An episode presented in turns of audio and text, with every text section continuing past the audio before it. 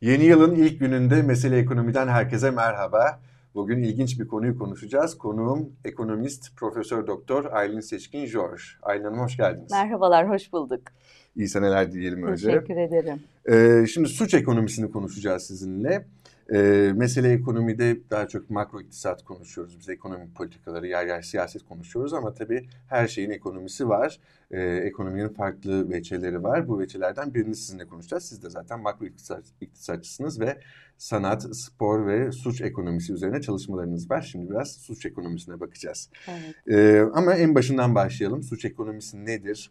Nasıl tanımlanır? Nasıl incelenir? Neleri kapsıyor? Biraz e, ilk başta bir giriş yapalım.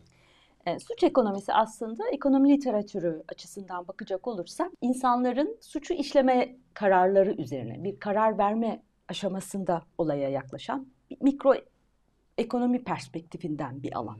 İnsanların rasyonel karar verdiklerini ve suçu rasyonel olarak işlediklerini vars varsayıyor bu teori. Gary Baker ilk çalışmış suç ve ceza çok önemli bir makalesi var ve e, olayı alış biçimi insan e, rasyonel bir karar alır, suçun maliyeti, işlediği takdirde e, yakalanma olasılığı, bütün bunları göz önünde bulundurarak suçu işleyeyim işlemeyeyim kararını evet. veriyor. Kar zarar hesabı. Kar zarar hesabı.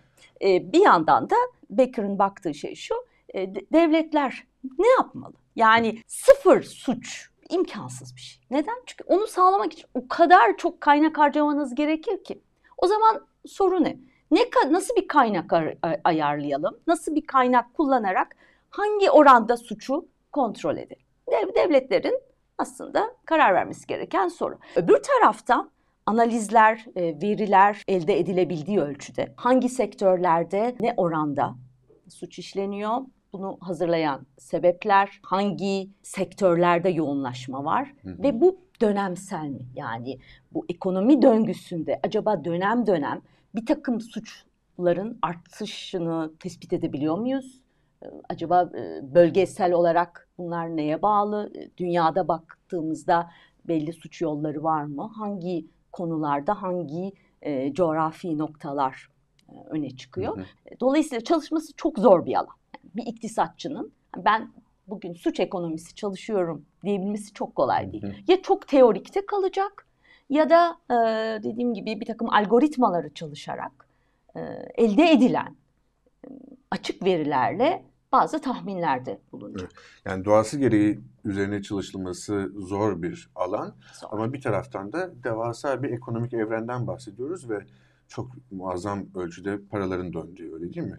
Yani sizin e, 6 Kasım'da politik yolda çıkan bir yazınız var bununla ilgili. E, röportajdan önce buna baktım. Dünyada yaklaşık tahmini 5-6 trilyon dolarlık bir ekonomiden bahsediyoruz evet. ama bu da e, siz de vurguluyorsunuz e, mütevazı bir e, evet. tahmin. Evet. Yani bazı yani, araştırmacılar bunu 10 katına kadar çıkarabiliyor. Dön, dönemsel olarak arttığı biliniyor ama e, kesin rakamlar budur demek hiç kolay değil.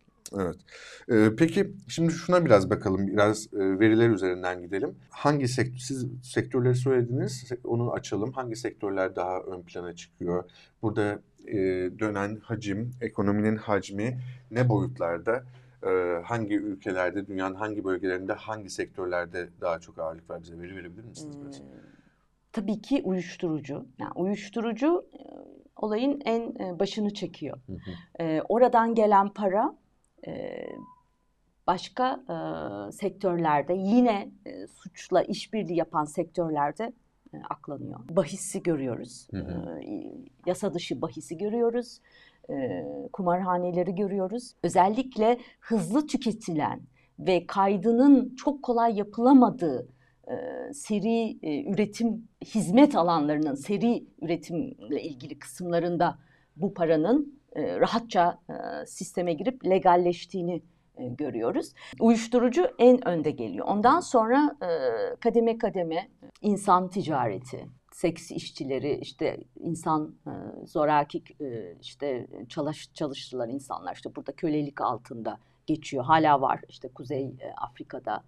tabii ki çok ciddi bir rüşvet sarmalı var hı hı. dünyada. Yani yasal firmalar bazı işleri yapmak için aralarında bu tarz yasa dışı e, örgütlerde bazen işbirliği yapmak durumunda kalabiliyorlar. E, ve yani e, paranın legal yoldan sisteme girebilmesi için e, bu örgütlerin çalıştığını biliyoruz. Tabii ki koca bir terörizm var. E, bütün terörist örgütler suçla bir yani kendi zaten e, e, bulundukları coğrafyada bir e, gerilla savaşı sürdürürken kendilerini finanse etmek için suça bulaşmak zorundalar. Ya, bu meşhurdur. Bütün terörist örgütlerin e, yasa dışı ee, faaliyetleri var. Daha fazla işte uyuşturucu, silah ticaretini görüyoruz. İşte mesela bakıldığında Irak'ta, Suriye'de e, DAEŞ'in e, petrol, yasa dışı petrol ticareti, uyuşturucu, e, tarihi eser kaçakçılığı konularında öne çıktı, çıktığını biliyoruz. Evet. Peki şuna biraz bakalım isterseniz. Siz de demin söylediniz. E, mesela rüşvet mutlaka bu işin bir parçası ya da işte kara para aklama.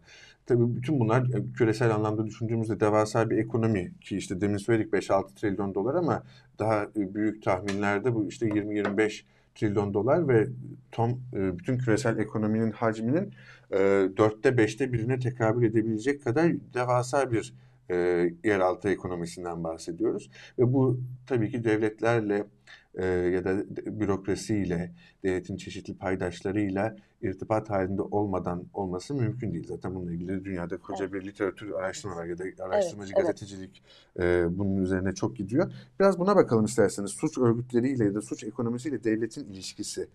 Yani ya da mesela şunu biliyoruz, şöyle de isterseniz. Ya açık tam böyle bir işbirliği yapıyoruz hiçbiri diyemez. Hiçbir firma da demez, hiçbir devlet de demez. Ama e, biliyorsunuz bu örgütler e, veya işte e, bu yasa dışı e, gelir elde eden e, mekanizmalar zaten e, belirli bölgelerde rahat e, kümelenmek ve çalışabilmek için zaten e, bir takım işbirliklerine gitmek e, durumundalar. Bunu e, paravan şirketler kurarak kendilerine bir legal statü veriyorlar. Daha sonra e, politik e, sistemleri destekleyerek hı hı. E, politik sistemleri destekleyerek, destekleyerek karşılığında kendilerini koruma kalkanı kazanıyorlar. Hı hı. Ve bu böyle bir e, karşılıklı bir e, kısır döngü yaratıyor. Yani onlar politikayı finanse ettikçe politika geri döndüğünde onları e, bir şekilde korumak durumunda kalıyor ve böyle kendi kendine kendini tekrarlayan suç sistemlerinin oluştuğunu görüyoruz. Hatta literatürde işte mafya devlet kavramı da giriyor. Evet. Şimdi bu, bu, bu örgütleri kontrol altına almaya çalışmak yani kara parayı kontrol altına almaya çalışırken e, orası çok hassas yani oradaki e, yaklaşımın çok şeffaf ilerlemesi lazım. Mesela bakıldığında e, Global Initiative e, Index var. Yani Global Crime Initiative Index e, ülkelere göre bir endeksi kuruyor ve bakıldığında mesela Kuzey Avrupa çok korunaklı suça karşı bir takım doğal mekanizmaları var. Mesela neler o mekanizmalar ve o mekanizmalar neden bizde yok? bir onlardan bahsetmek istiyorum. Evet, ee, öncelikle e, bu politik liderlik ve yönetimin işte şeffaflığı bu konudaki duruş insanlarda e, hissettirdiği önce bu olacak. Ondan sonra yönetim, iktidar şeffaf olacak, hesap verebilir olacak. Bugün e, bu konularda tereddüt varsa yine e, suç örgütlerinin ve kara paranın çabuk e, çoğalabileceği, yerleşebileceği e, bir coğrafya oluşabiliyor. Uluslararası kooperasyona ne kadar yakınsınız? E, kanunlar e, nasıl? E, yargı sistemi, mesela yargı, diyelim ki böyle biri tutuklandı.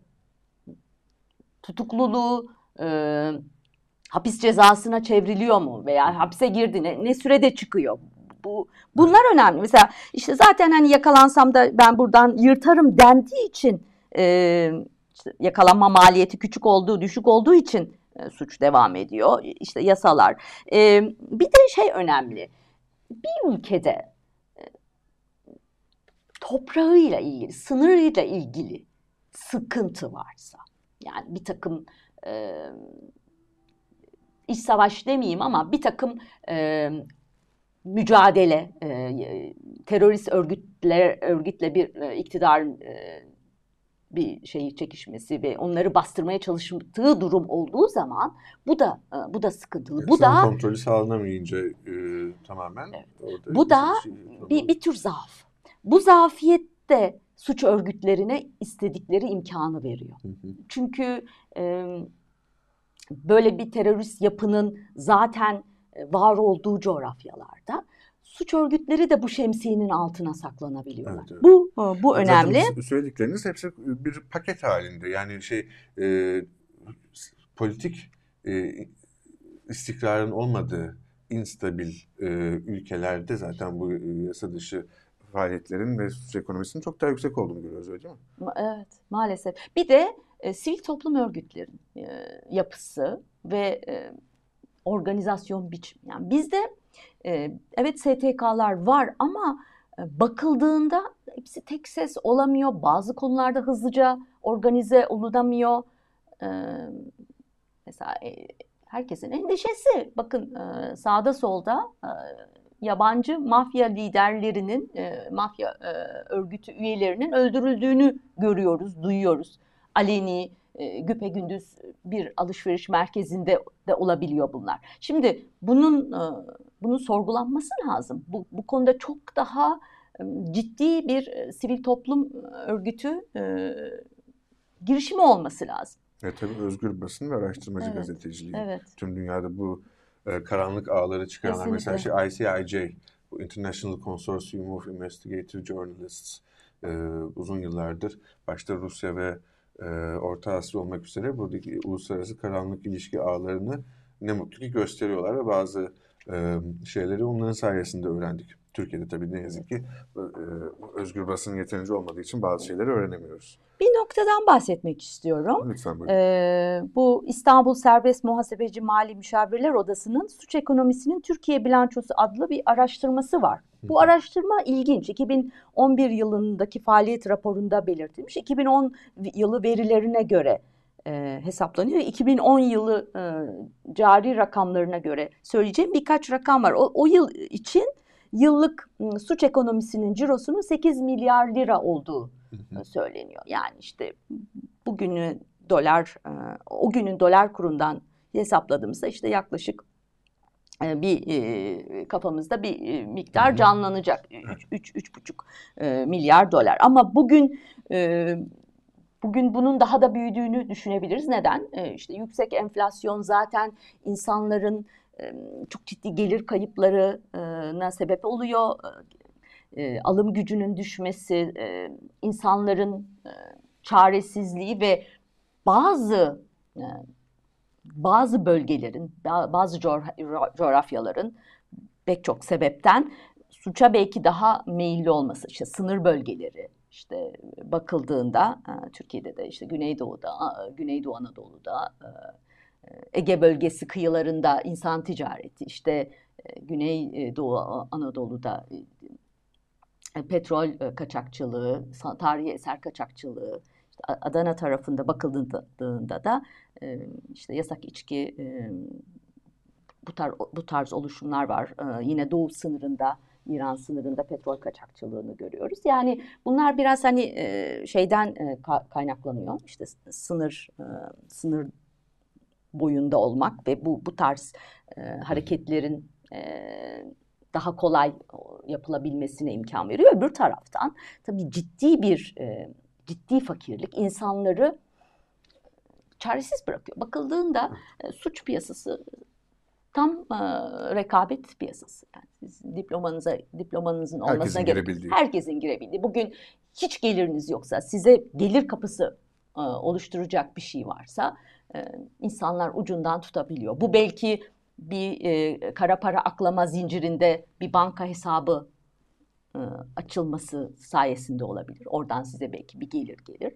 E, belki de çok daha büyük e, işlere soyunursunuz. İşte kuryelikten e, örgütün daha farklı e, taşeronluk işlerine kadar. Şimdi bu, bu e, bu faunayı, bu doğal ortamı neden e, yaratıldığı, nasıl yaratıldığını da sorgulamak lazım. Yani Evet, bu, bu biraz e, e, hem dönemsel yani ekonomilerin zora düştüğü dönemlerde burada bir artış görüyoruz. Bir de e, takım boşluklar. Ben bunu şuna da bağlıyorum. Bakın siz kurumları, e, kurumların yönetimini, şeffaflığını bozarsanız, hesap verebilirliğini ortadan kaldırırsanız, o zaman bu kurumlar her biri birer e, suç geçir, geçirgenliği mekanizmasına dönüşebilir. Bugün kurumlar niye işlevsizleştirildi? Bugün niye e, kurumların içinde liyakatsiz kadrolar var sorusuna ben böyle cevap veriyorum. Yani demek ki demek ki başka e, işbirliği yapıyorlar demek istemiyorum ama bazı şeyleri acaba göz mü yumuluyor? Yani bakıldığında e, ciddi bir artış var. E, bu yani özellikle- sonuç, buyurun. Özellikle e, yabancı mafya örgütlerinin böyle ellerini kollarını sall- sallayarak gelmeleri, buraya yerleşmeleri, ev almaları e, ve uzaktan e, bir takım işlerin yürütüldüğü e, buradaki küçük e, bölgesel e, plantasyonlara dönüşmeleri bundan bir parça da iktidar sorumlu. Yani burada ha- halkın sorması lazım. Yani bu, tüm bunlara sebep e, acaba e, biraz da sizler değil misiniz? Yani en Nerede azından hata bu, yapıldı? bu söz konusu kurumların bozulması e, böyle bir ortamı hazırlıyor. Yani zaten o bu kurumların var olmasının sebebi bu. O kurumların e, bozulması da her şeyin bozulması manasına geliyor. Her yere nüfuz eden e, ve yaygınlaşan bir yozlaşma tabii ki sizin bahsettiğiniz e, sonuçları da ortaya çıkarıyor. Şunu sormak istiyorum. Çok enteresan bir veri var sizin bu politik yoldaki yazınızda. E, toptan ve perakende ticaret sektörü özellikle kara para aklama riskine maruz kalmaktadır diyorsunuz. E, ve bir araştırma şunu göstermiş. İtalya Bankası Mali İstihbarat Biriminin araştırması 2020'de kağıt fabrikası şirketlerinin özellikle bu kara para aklama işlerinde yo- yoğunlaştığını. Çok enteresan buldum bu veriyi. Ya bunun bir sebebi var mı bir kere? E, neden yani e, kağıt fabrikası sektörü burada seçilmiş ya da bunun E, avantajları genelde neler? E, şeye bakıldığında siz e, Sezgin Baran Korkmaz'ın hikayesi de buna Hı hı. çok benziyor. Hatırlayın. O da ölü şirketleri alıyorum, canlandırıyorum diyordu. hı. Aslında olay bu. Yani karlılığı çok düşük firmaların içine e, içine girmek, yönetimini bir şekilde de ele geçirmek veya işte e, satın alma suretiyle e, ya o o firmalarda e, faaliyet göstermek kimsenin dikkat çekmeyeceği sektörler bunlar. İthalat yine e, Hı hı. bu işlerde çok kullanılıyor. İşte offshore'daki bütün firmalar o zaten e, offshore'da açılan e, adı olan ama aslında tam olarak ne ne yaptığı bilinmeyen birçok birçok işte ticaret firması dünya ticaretinde bir pay alıyor deniyor. Ticaret firmaları var. E, maalesef kripto parada da e, çok ciddi e, aklama yapıldı ve e, yani mevzuat tam oturmadı biliyorsunuz e, Türkiye gri listeye girdi e, finansal sistemde. Bunun sebeplerinden biri de yeterince o uyarılara karşı önlem alınmaması. Yani bakın TODEX vakası oldu, öncesi oldu, devamında da bir, birkaç e, benzer şey oldu o, o büyüklüklerde. Biz uyarılmışız. Yani burada bir şeyler oluyor, e, boşluklar var, kanuni boşluklar. Bu konuda bir şey yapılmamış. Mesela yine gündeme e, bazı gazetecilerin getirdiği Türk vatandaşlarının hani bilgilerimiz çalındı. Evet. Bunların da sorgulanması lazım. Tabii. E, mutlaka. Dark Web'de bu bilgiler satılıyor mu? Bu çok ciddi bir e, e, alan. Evet. Yani biz hep soru- sorguluyoruz, e, araştırmacı olarak e, bunları gündeme getiriyoruz. Birkaç sene sonra önümüze geliyor, e, olay patlıyor. Tabii. Bu uyarıların dikkate alınması gerekiyor. Evet evet yani bunu zaten bunu araştıracak e, insan kaynağı ve maddi kaynak kurumlar lazım. Neyse e, moral bozmayalım. E, Bunlar artacaktır Türkiye'de diye umalım. Son olarak size şunu sormak istiyorum. E, Türkiye'den e, gittik ama şimdi dünyada tabii suç, suç ekonomisiyle devletlerin ve kurumların e, mücadelesinde daha e, işe yarayan, daha etkili e, yöntemler ve politikalar var. Bunu biliyoruz. Biraz bunlardan bahsedelim. Yani mesela işte uyuşturucu, e, alkol e, gibi şeylerle mücadele olabilir. Başka örnekler de tabii olabilir. Dünyada çeşitli e, devletlerin, hükümetlerin e, politikaları sonuç itibariyle çıkan ortaya çıkan sonuç itibariyle çok daha etkili e, bir şekilde işliyor. Nedir bunlar ve e, burada devletlerin alması gereken pozisyon ne? Buna bakalım isterseniz.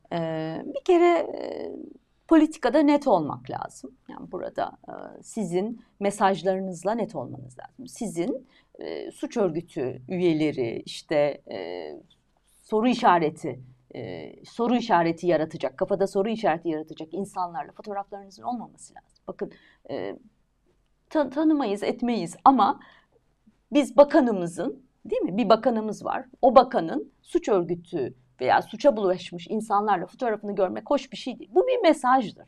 Bu bir e, po- politik mesajdır ve hiç güzel bir mesaj olmuyor bu. Dolayısıyla sanki e, suç işleyenlerle ilgili gereken yapılmıyormuş izlenimi veriyor e, insanda. Bu bu bence çok büyük bir hata. Doğru e, doğru taktik şu olmalı. Hem e, duruşunuzu çok net belirleyeceksiniz. Yani e, suçlu cezasını çekecek, cezalar caydırıcı olacak. Öbür taraftan da bir e, uyuşturucu politikanız olacak. E, diğer ülkelere bakarak sizin de bazı kararlar vermeniz lazım. Ben burada tabii ki vereceğim örnek Türkiye için çok avantgard bir örnek. Avrupa için bile öyle. Ancak Kanada esrarı serbest bıraktı. E, Justin Trudeau'nun zaten bu seçim vaadiydi. Ve gençlerden de çok ciddi bir oy aldı. O zaman karşı görüştekiler de işte e, bu ülkeyi buhrana sokacak gibi e, e, şeylerde bulmuşlardı, iddialarda bulunmuşlardı. Bunlar olmadı. Bakın e, esrar bugün Amerika'da da üretiliyor ve o üretilen esrar e, Kanada'ya satılıyor. Amerika'da Ee, da kullanım bazı eyaletlerde serbest. Bazı eyaletlerde serbest, evet. Kanada'da, Amerika'da da serbest üretim yerleri var. Bunlar e, Kanada'da belirli e, devletin kontrolündeki e, kontrolü derken devletin belirlediği- regüle ettiği e, firmaların satış noktalarında satılıyor.